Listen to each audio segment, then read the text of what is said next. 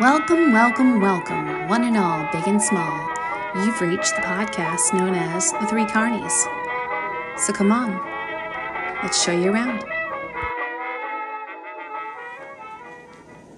Scudder, huh? Mm-hmm. I might be able to help you out with that. That's about time. You might try the Daily Brothers show. It probably works for them. And they's lousy with midgets. You better cooperate, Mihai, or I'm gonna run you in. If you's a lawman, I guess I'm John Dillinger. Save it for Halloween. Welcome, Rousties, to another night at the Three Carnies podcast. My name's Monica. I'm Tana. And I'm Jen. Welcome as we get together to discuss Creed, Oklahoma, the next episode in our review for the season. So let's get to it. We are going to open to seeing Ben walk around the carnival at nighttime. Everything is covered in ash. Someone reaches out to attack him.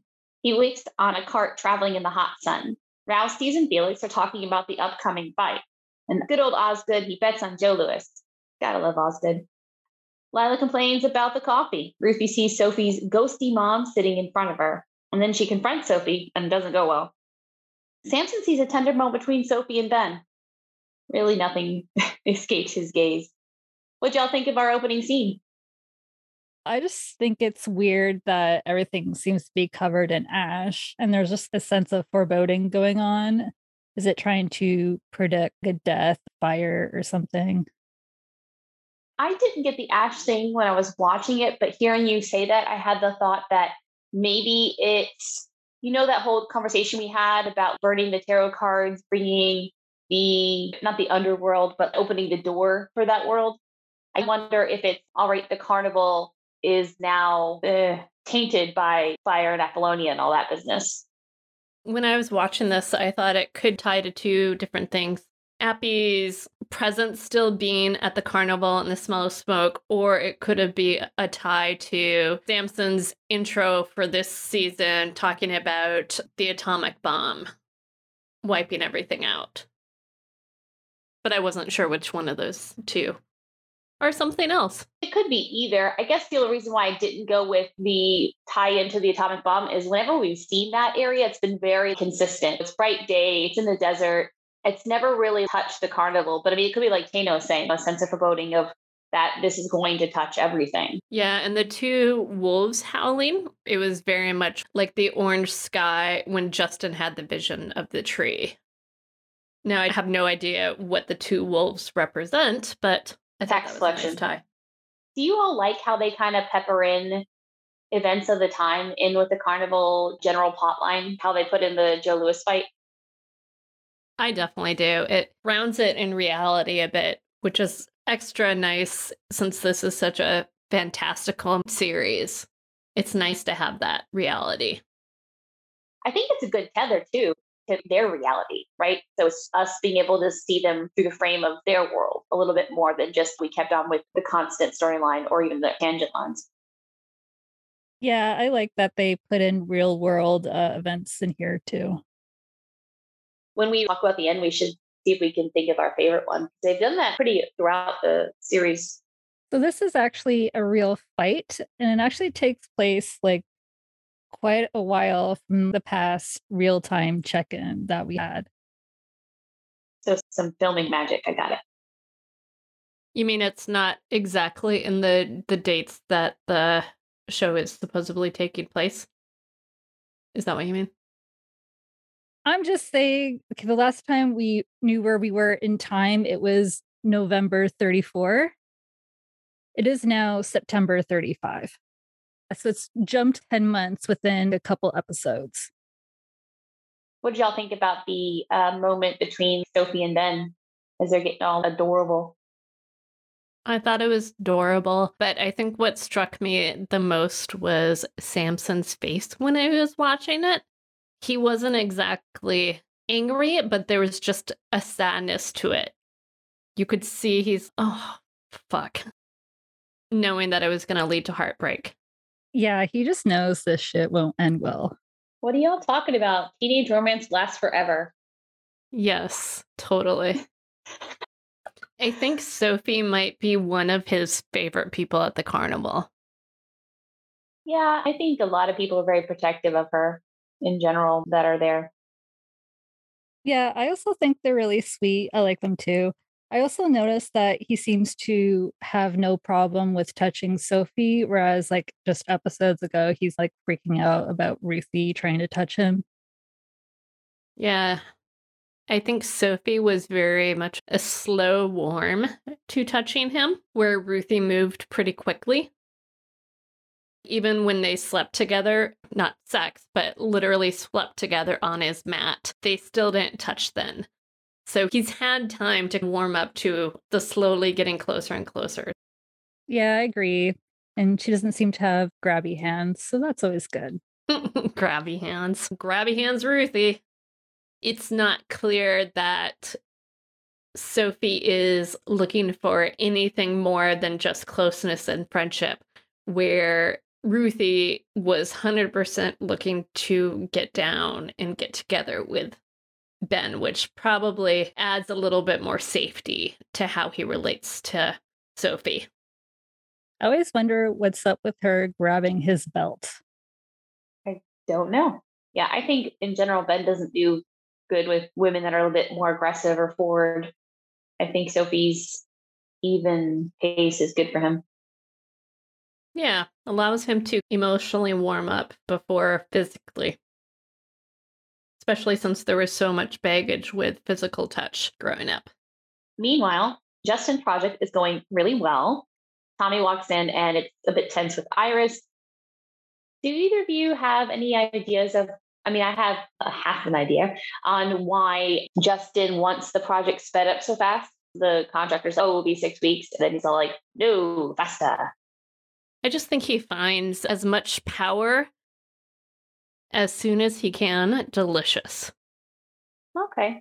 I just wasn't sure if there was a to do list in his destruction of the world. There may be, but it's not revealed to us anywhere. Next, we see Samson confronting Ben about his closeness with Sophie, and Ben takes off. Ruthie looks over her snake bite as Sophie enters, and basically, Ruthie lets her know that she's been seeing dead people who don't speak, and they have a very thoughtful discussion. For both of these scenes, I felt it showed a maturity with the characters. For Samson confronting something difficult, and same thing with Ruthie. What was y'all's take? Yeah, I think Samson and Ben had a point. Samson doesn't really want to see Sophie hurt again, but Ben's also right in saying that it's none of his business. Yeah, they're both old enough where they can make their terrible decisions. I did like how strong Ruthie came off when she's, I'm not crazy, and she's just being so open with Sophie about what it's been like. Yeah, they were both very tender with each other. You know, the fact that Sophie came to Ruthie's trailer to apologize for storming off earlier, and the fact that Ruthie shared this thing that was going on, it, it was nice to see those two bond. When Sophie stormed off earlier, do you think that she didn't believe Ruthie or that part of her did and she just wanted to stay in denial? That was probably a leading question, showing what I think. How dare you, Monica, lead us in this direction? I don't know. I think it's more denial. I think in, she wants to leave it all behind her.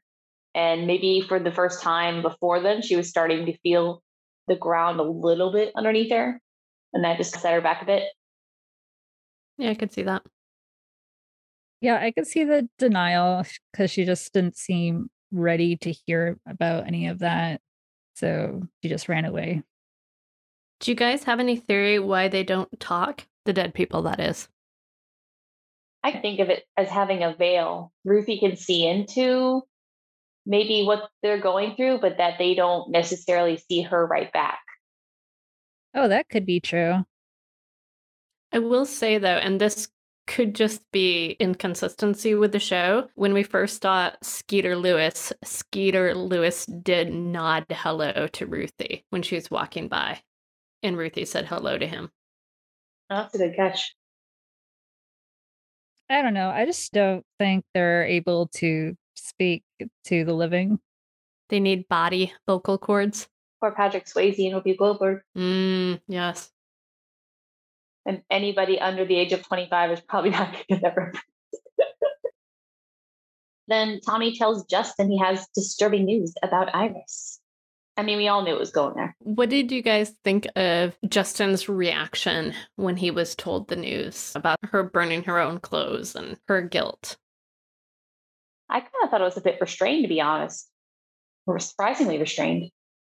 I thought the same thing. I thought he was a little bit cold with the news, and no one seemed to question his coldness. Justin obviously knew that this was going to come to him at some point in time, but I just would think he'd fake a little bit more emotion. And the fact that no one was really shocked at his lack of emotion just seemed interesting to me. Yeah. This isn't just his right hand person, this is his sister. Yeah, I don't know. Their relationship has been strained for a while, so it's confusing. But he's been on this one path and pretty much solo for a little while. And so I wouldn't go as far as to say I think he feels like, oh no, he shouldn't do this. I think it's just a moment that gives him pause. Does anyone else find it weird that there's children playing in his front yard? Yes. Yes. Next, we see Ben visiting a very nice house where he meets a Mr. Geddes. And this is the person who made Scudder's death mask. He lets him know that Scudder is alive. I don't know about y'all, but I got instant creepy vibes from this guy. No, you should have creepy vibes from this guy. He says he makes death masks for kids and he puts like cinnamon hot water. Do either of you guys think this scene was just a tad bit redundant? Do either of you think that we needed to have confirmation that he was alive for this? I think it's pretty obvious that Scudder is still alive because we didn't see him die in a vision. We didn't see a dead body anywhere. This guy is obviously alive and just hiding out somewhere. Yeah, I think it was nice for us to see Ben being told that he was alive because the last episode, Ben was told he's dead and got all emotional about that. And even though management was like, oh, he's still alive, doesn't mean Ben believed management. Do I think it could have been a shorter scene? Yes, definitely. Yeah, I just got like Tales of the Crypt vibe, basically. I mean, it's creepy, but do I need it? No, this is dead fetus in a jar category for me. I think it's also really weird that this guy's house is the only green patch in miles of dirt. Yeah. The male version of The Witch and Hansel and Gretel. Yeah. Yeah, great comparison. It was all a bit desperate. Oh, I don't have many visitors. Oh, always time for tea and good discussion. Considering what he's been through, he needs a little bit of safety training because he's getting himself into some predicaments here. Predicaments. Yeah, he needs to do some self defense training. Stranger danger training. And he needs a whistle. I joke, but he's made progress. He asks questions now. So that's cool. Next, we see Sophie eyeing the cards, and the episode cuts to kids getting on the Ferris wheel. Libby has a very candid conversation with Jonesy, and then she gets to speak up for Jonesy after Sophie gives him not an order, but does a Sophie thing. And Jonesy likes this. And then we get to see Justin's henchmen at the carnival. There's like tons and tons of shots of the Ferris wheel in this episode. So I'm wondering if they're trying to hint at something. You know, that's an excellent point. There was lots of Ferris wheel in this one. Yeah. But they were beautiful shots of the Ferris wheel. Mm, yes. The very unsafe, unregulated Ferris wheel. Yes. The part where the dad pays for his kids to ride for half an hour. I loved that for a couple of reasons. A, I thought it was kind of a nice, humorous thing, but I think it was also a really good way of showing that Libby's ideal and Jonesy's ideal of a perfect parent, that is not realistic. Everybody's got their flaws and things aren't the way they seem. It was an interaction that showed so much behind it. I agree. I think it kind of highlighted their perceptions of love and how they really didn't feel loved. And while maybe Jonesy can recognize that about Libby, I don't know that he can recognize that about himself necessarily. I agree. They're also really sweet with each other. I know, and it made me mad. What were your thoughts on how Libby was talking to Sophie? I think it's a bit of misplaced anger that while she was being defensive of Jonesy, she was adding a bit of fire to it because she was angry and hurt from the rejection from last season. I think it makes sense to me that Sophie still has like somewhat of a relationship with Jones because they've had a stronger relationship for a longer period of time. So they could rekindle ish. Whereas, but she was friends with Libby, she was only like really friends with her for a really short amount of time. Now that she's broken that relationship, there it's easier just to keep that one broken. I think my interpretation of Libby in that moment, I thought Libby was especially mean to Sophie, but I think an element was also Libby just being an immature teenager showing off in front of a boy she likes, while also putting down someone she feels jealous of because she knows Sophie was Jonesy's previous infatuation. Sometimes teenagers are just jerks, you know, and it's not like Libby had healthy behaviors modeled. I just think it's easier for both Jonesy and Libby to be passive aggressive jerks in that moment instead of talking like adults. I agree. I also think it's funny that Libby mentions that Jones is not a babysitter while he is minding that guy's children. Oh, yeah. She's so wonderfully bratty, though. The episode goes back to Justin, who breaks the news to Iris. And she basically calls him out on his play with words and kind of stands up to him, kind of doesn't. I don't know. The scene hit me in a few different ways. What do y'all think? Is this the the ask me scene? Yes. Yeah, my two notes are so good at all caps and that Justin and Iris are creepy sexual. I agree with both of those points. So, why do you think she wants him to ask her? I think she wants him to ask her because it's a way that she can have some sort of power in this exchange where she can be the Dom, even though she doesn't have much power to what is going to happen to her in the future but at the least she can force him to ask and make him stand up and take accountability for what he wants her to do. Then why do you think he can't? I think he eventually does because we see her confessing. I just don't think we saw that part of the scene. I think it also hurts him because he does love Iris and has feelings for her and doesn't want to take accountability for asking her to go down for him. You know, he just wants her to magically do it like she's done everything else. Because that's him consciously putting effort to hurt her, to throw her un- under the bus. It's his fault she gets under the bus versus her laying there herself. Do you guys have uh, thoughts on that? Other than to say it's maybe the one time that we've seen him conflicted ever since he embraced this path of his. Maybe that is he cares. Or maybe it's more than that. Maybe it's that she's been this kind of tether to everything. I almost wonder if he just kind of wanted to hurt her because he was angry and now it's just, oh, wow. I would say go as far as he feels bad for his actions, but just this moment's here and he's just coming to terms with it. I thought that scene on the porch was just shot so beautifully, you know, with the the bright background and the blue sky and Justin in the dark clothes hunching over.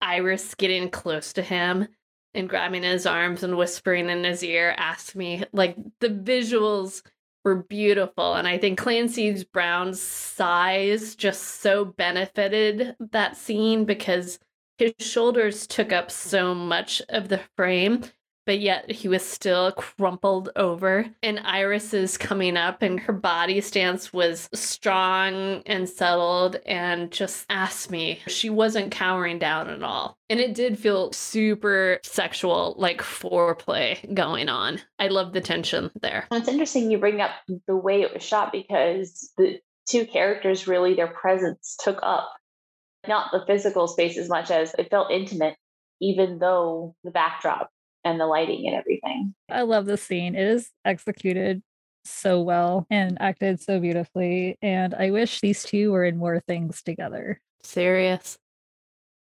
They'd be great with an Audrey Hepburn Spencer Tracy role where they're antagonists and then end up together. Next, we go back to Ben, and he is with Mr. Geddes discussing a mask further. He presses him to find the records for Scudder's location and looks like he's being drugged. Again, I put it in for continuity, but I could do without these Mr. Geddes scenes. The episode flips over seeing Felix being a bit pushy. He uh, sees Rita Sue after a client, the client who was such a good dad before. Felix and Rita Sue get a bit cute, and then she presses him about how much money he owes. Basically, she covers him. The show moves on to Varlin talking with Jonesy about a famous Ferris wheel accident, and Varlin tries to question Jonesy, who won't say nothing. Yeah, I just think it's really obvious this fight is just not going to go down well for Felix. And also, it seems that all the other Rousties are voting for the other person. Yeah, with Felix's anxiousness setting up the radio, you can just tell immediately he took all of Rita Sue's money and put it on this. It makes me think we thought he was maybe looking at her halfbacks for money. Maybe he was just looking to count it and see how much she had. Honestly, their scenes, I love Felix and Rita Sue together with their scenes because it goes instantly from being super cute to she's trying to get a little bit of information from him. And then that look that she gives him as she's taking their entire savings. Like it's heartbreaking. Yeah. She knows the exactly when to get the truth out of him. Wait till he's all hot and bothered and can't resist or think straight for a lie. Yeah, and I guess part of it is that we see Rita Sue being so strong most of the time that she looks so fragile and vulnerable as she is essentially just giving up everything for him. Yeah. One thing I wanted to mention about the fight bet scene is more proof that Osgood is the best Rousty out there. He bet on Joe Louis, no matter whether he was a white guy or a black guy. Yeah, I love that Osgood just seemed to want just to have fun with the fight and he wasn't really out to make millions or anything. That's who Libby should be talking to is Osgood. He is a good man. Yep. Do you think Jones even knows about Scudder? I don't think so. He hasn't been privy to any of the conversations with Samson and management or Ben. I think Jonesy just operates on this like, you ain't my people, I ain't telling you Squanto. I think that's true. I also I can't really remember reading if he was at the carnival at the same time as Scudder. I don't think so though. Yeah, I don't think so either. It seems like very few people were actually at the carnival when Scudder was there. Only the super old timers, because he was there before management was there. Varlin is so good at being an intimidating creeper. Just the long diatribe about safety and the Ferris wheel and how slowly he built up to being a more and more violent picture. I love how this character works for a big bad guy. Oh, yeah, same. I was thinking the same thing. And also, apparently, this is how he killed his sister. The little girl he was talking about is actually his sister. And then he caused the Ferris wheel to crash. I was kind of wondering that. I was, is that his sister he's talking about? Yeah.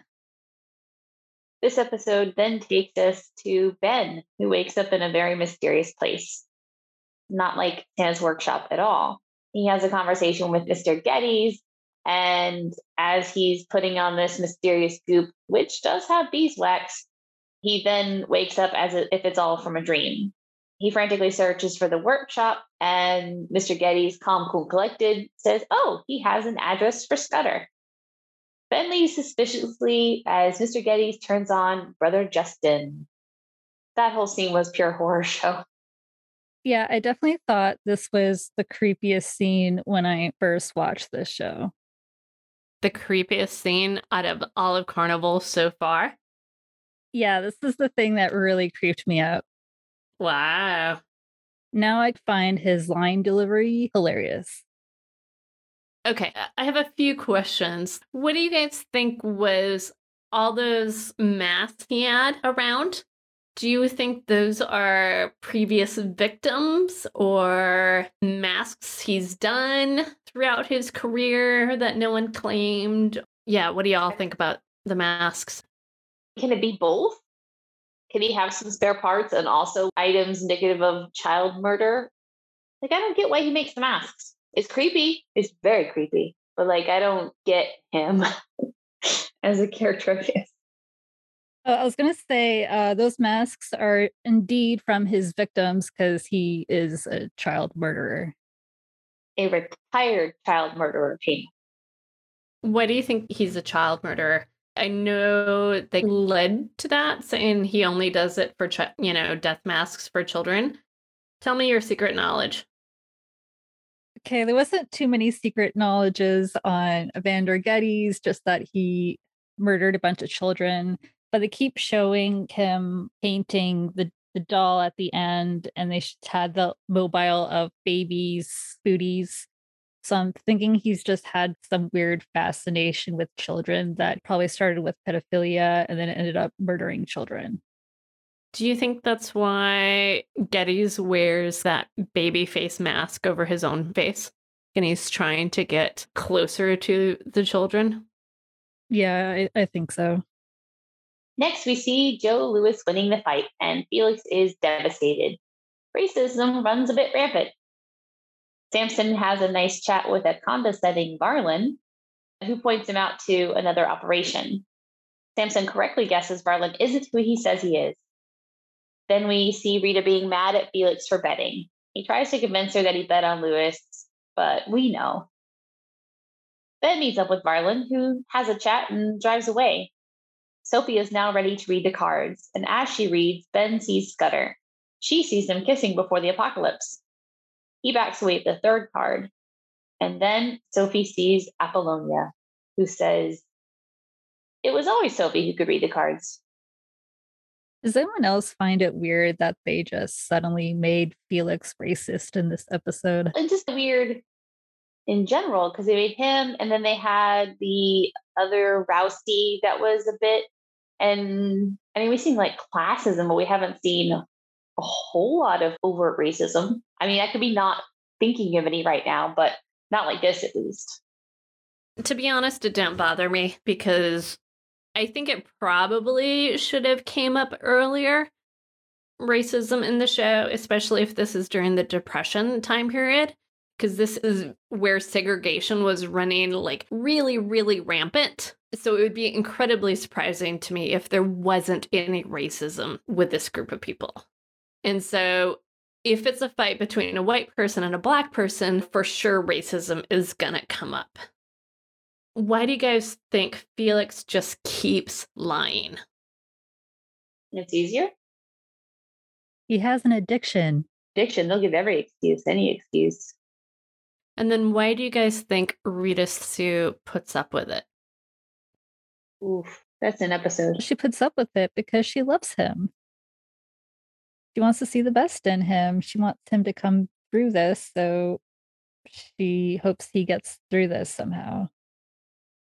But she knows he's lying. She knows. I also think it's more than just she's vested. They've had a lifetime together. And so this isn't new behavior.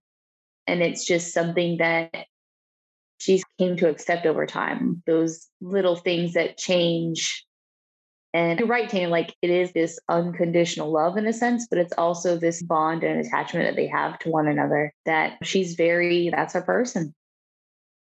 Yeah, I think it's, if I was to guess, I think it's, and this may also be exactly what you guys are saying. I think it's less that she loves him and wants what's best for him and wants him to do good because I think she knows he's not going to do what is best for him. I think she's seen this so many times. She knows exactly what's going to happen. But I think I think it's also codependence. I think they are just so tied to each other. Well, yeah, she says it when he's about to leave. She goes, You don't even know how to leave. Yeah, and I think that's the same for her too yeah, I would imagine this is not the first time. Yeah, totally. When that random person came by and Felix was like, oh, this is my old buddy, she knew exactly who it was. Yeah. So for this, let's just call it relapse because I don't think he was, you know, seriously gambling in like, let's say, first half of the season one. But I do think that the death of Dora Mae maybe have triggered like this old compulsion to seek refuge in addiction. Yeah, I could see that. I have to say, my favorite bit of this was Samson and Varlyn squaring off because Samson is so sharp. I love him. I love that scene. Varlyn's so good at starting slow, then ramping up. And one of my favorite lines is when Samson's, I, I can't remember exactly what his is, but if you're Johnny Law, then it's Halloween, and how Samson is not intimidated by him at all. There's a reason why he runs the carnival. yeah, that's a great line. And in all his Varlyn's interactions with various people, Samson was the only one that really got him to lose his cool. The more we see of Samson, the more awesome he becomes. When Varlyn saw Ben walking in, do you think he had any idea who Ben was? I don't, just because he's been so Scudder focused, but that's just me. I think he suspected that Ben was the kid, but then he also just wanted to check out Samson's suggestion just to cross that off the list. Yeah, I think in the start of the conversation with Ben, he is not really suspecting Ben of anything or being anyone. But towards the end, when Ben keeps going in, and he yells, Hey, I told you it was closed. I, I think that's his way of letting Ben know, I know something's up with you. Should the Daly brothers be worried? I mean, only if they won't let him make like a collect telegram call or something from their outfit. All right, all right. He seems like he's fine with killing, but he doesn't go out of his way to murder. Like he's kill casual, basically. Well, I don't know. He blew up the Templar Lodge. That's casual. And slit the guard's throat when he didn't need to. All right, fine. He's evil. I do like that Samson throws the Daly brothers under the bus. All right, I'm going to throw him towards my competition, even though it is friendly competition. Yeah, he just wanted to give him the runaround and hopefully they could escape him before meeting up with him again or maybe at least being more prepared for next time too. Yeah. So were either of you guys happy to see her back with the cards and then Apollonia and everything? Well, I always thought it was weird that she said she couldn't do it without her mom because even with or without her mom, she would at least know what the cards basically meant. So it's not like she doesn't really know how to read them at all now that ghost mom is right behind her telling her like no you're the one that's been having the visions and stuff. That, that kind of makes sense. Her mom is super creepy there. Yeah. I love how even after life apollonia has her hands in that position that rigor mortis position. Yeah i didn't think they could make her more creepy if they had animated her and then they did so bravo to the costume department and the acting. I do think both Ben and Sofie saw each other kissing in the apocalypse. They had the same vision. I think so too. They just don't want to admit it right now. Yeah, what an accurate conversation. What'd you see? Oh, so I saw before a big explosion, totally French kissing on a desert playa. How about you? Mm, yeah, they both died of it secretive after that. I'm wondering if that's like perhaps a vision of the future or if that's two images superimposed on one on one another because they both they're both dressed up really nice. I think it's future. Yeah, I'm leaning towards future too.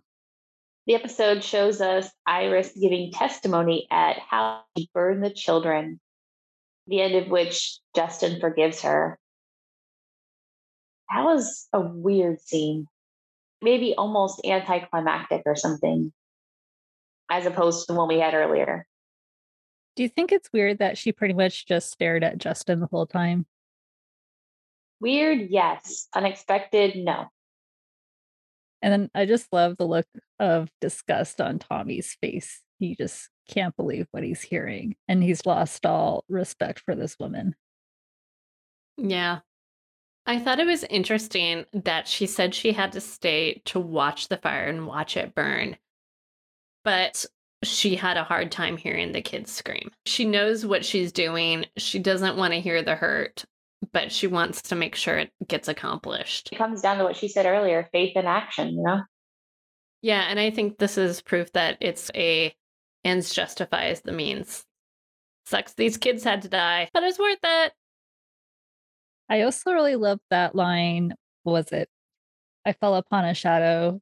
It preyed upon me. It needed to be done. So great. So creepy. Oh my God. I know. And then she's looking at Justin dead in the eyes when she's saying that. They just have the craziest dynamic.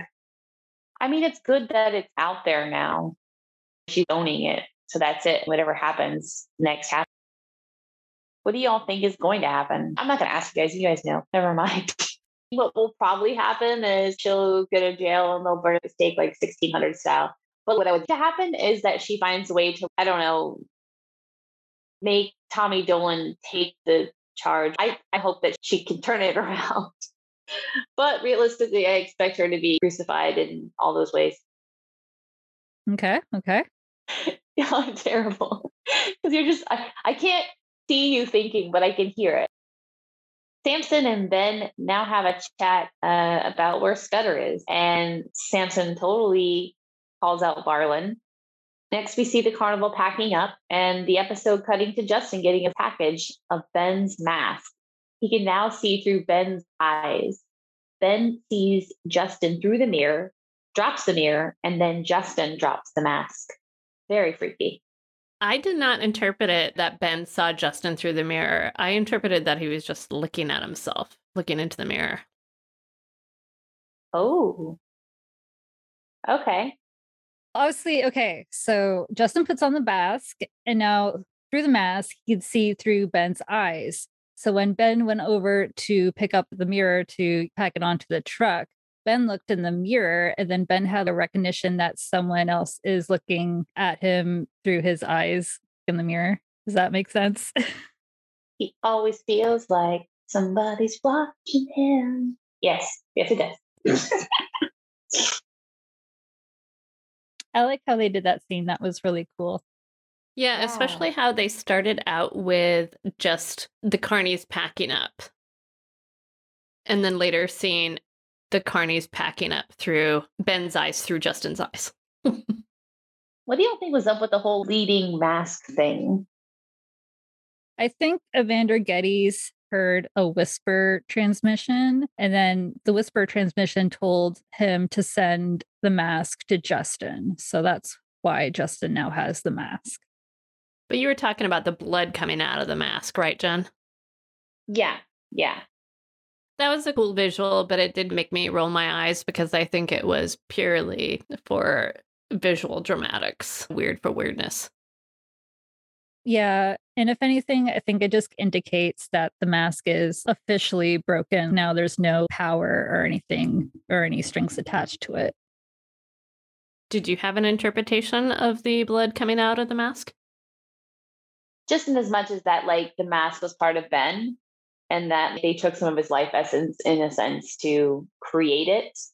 And by destroying it, it was whatever a part of him was gone, basically. But I mean, it was weird for weird sake. I'm with you on that one. I also noticed that Justin now had a different housekeeper than the one he had at the end of the last episode. So, do you guys think the girl from last episode may have had the same fate as Celeste? 100%. Yep. I mean, as Ami said, there's so many people he could barely get in the house. He's got a selection. Yeah, I'd also noticed this one was is not as young as the past two. So maybe this one is just finally okay. We just really need a housekeeper now. Someone needs to clean this place. We're actually going to look at qualifications now for realsies. How do you guys feel about all the major towns that they seem to be going to are all biblically named? Like this one is Damascus, and previously they've been to Babylon. It's cool. I don't know that I would notice otherwise, but it's a nice touch.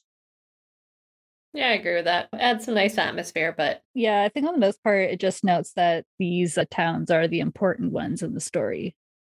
So, who were y'all's favorite characters this episode? Well, I'm going to go with Varlyn. I really love his chaotic energy. I think the actor does such a good job at being both menacing and humorous at the same time. And I also really like uh Evander Geddes in this episode. I think the actor does really well with him too. Iris, even though her hand was being forced in both of the scenes when she's telling Tommy or when she's talking to Justin, she just had some hardcore Dom vibes going on with the ask me, Justin, ask me. And still forcing Justin's hand and trying to get his goat. And it works because he's gets all riled up and is that's enough. She's so great. Ah, yeah. Jen, you. Because I really loved Samson in this episode. I thought he was just so strong and caring and compassionate. The softer side of Samson, if you want to call it that. He cares about everybody in his carnival so much, even though he's slick and you really can't one up him. I love that. But then I also really loved Rita Sue and just how she went from trying to be supportive to broken down and and back again. And both of those were just great performances this episode. Do you guys like this episode? I do. I do. I could use without the whole like psychotic Colonel Sanders murderer child person, but the rest of it I like. Yeah, I liked it too. I thought there was a lot of great dialogue and interaction, and it wasn't the most exciting as far as moving the plot, but I think it was a really solid episode with a lot of interesting things going on in the undertones. Did you? Yeah, I like this one. I rewatched this one a bunch. I also really like the dialogue here. Everyone's got really great lines. I think that whole scene in the workshop is both really creepy and funny. This line delivery is just so humorous now. Oh my god. Okay. That's been us talking about Creed Oklahoma. We hope you enjoyed it. We've enjoyed making it. As always, I'm Jen. I'm Tana. And I'm Monica. Take a ride with us next week, where we'll be driving down season two, episode five The Road to Damascus. Let us know your thoughts by leaving us a review or rating on your podcast app of choice. Or send us an email to the three carnies podcast at gmail.com. Bye, everyone.